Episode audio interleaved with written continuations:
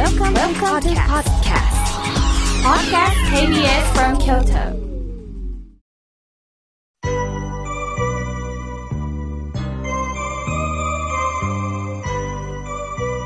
さあ、ここからはたくさんのお手紙、メール、おはがきをいただいておりますので、順に紹介させていただきます。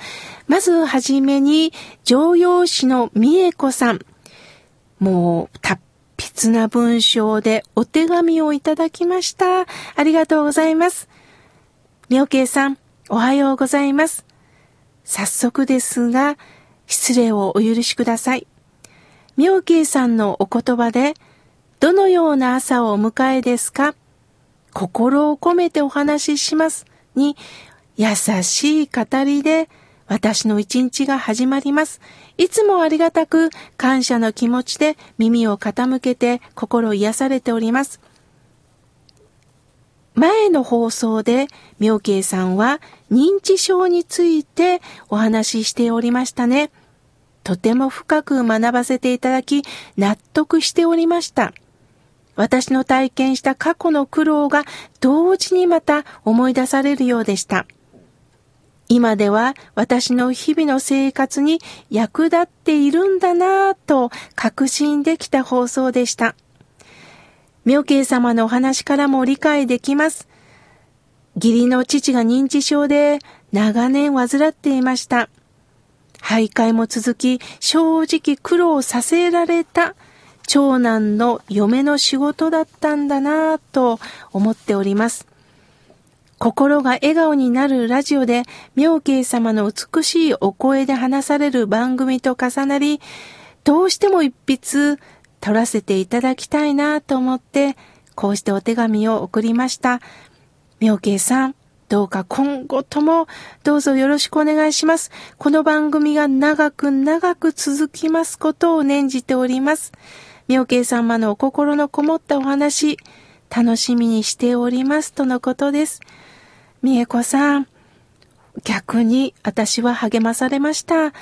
わざわざ筆を持って、そしてこんな素敵なね、便箋に長い文章で書いてくださったこと、わざわざポストに入れてくださったこと、この気持ちに私はあったかいものを感じております。また、私がラジオをしてるんではないんだなということをつくづく感じさせられました。こうして皆さんが番組を聞いていただき何かを感じてくださってる。まさしく妙慶の妙が妙役になってるのかなとちょっと感じさせていただきました。みえこさん、これからもどうぞ番組を支えてくださいね。そして過去の様々な苦労も笑えますように。これも私の人生だったと思えますように。さあ、続いての方です。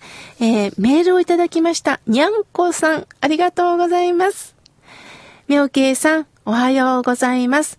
インフルエンザも増えてますよね。しかし私は、インフルエンザにはかかったことがありません。家族はかかるんですけど、私はかかりません。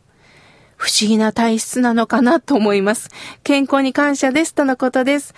そうですよね。あの、私もお医者さんに聞いたところによると、確かにかかりやすい、かかりにくい体質もあるんですが、あと、免疫力がやっぱり下がった時には、インフルエンザにかかるそうですね。きっとにゃんこさんは、免疫力がかなりあるんではないでしょうか。日々、どんなことに気をつけてるんですか？また、メールをいただくと、とっても明るい方のように伺えます。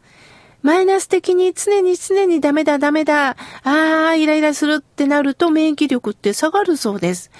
ですから、今日も今日もおかげさまという気持ちで生きると、また免疫もアップするのかもしれません。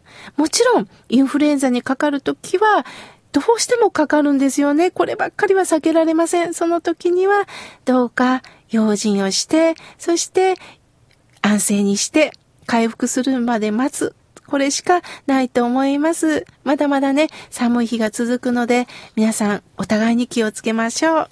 さあ、続いての方です。滋賀県の彦根市さんより、たださん、ファックスをいただきました。ありがとうございます。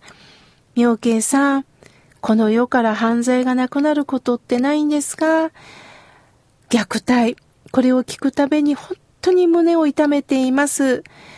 昔は食に困った時代、何かこう協力して生きてたんですけどね、というメッセージをいただきました。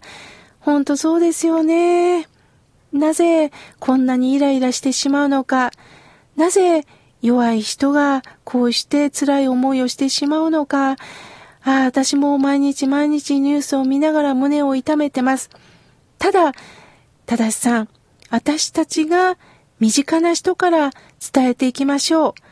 伝え方も強く伝えるんではなくって、どうしたもんかな？なんか私にできることないかな？おせっかいおじさんおばさんになりましょう。全部踏み入れることはできないけど、気にかけるっていうことはできると思います。どうかお互いにおせっかいおじさんおばさんになっていきましょう。たださん、これからもメッセージください。よろしくお願いいたします。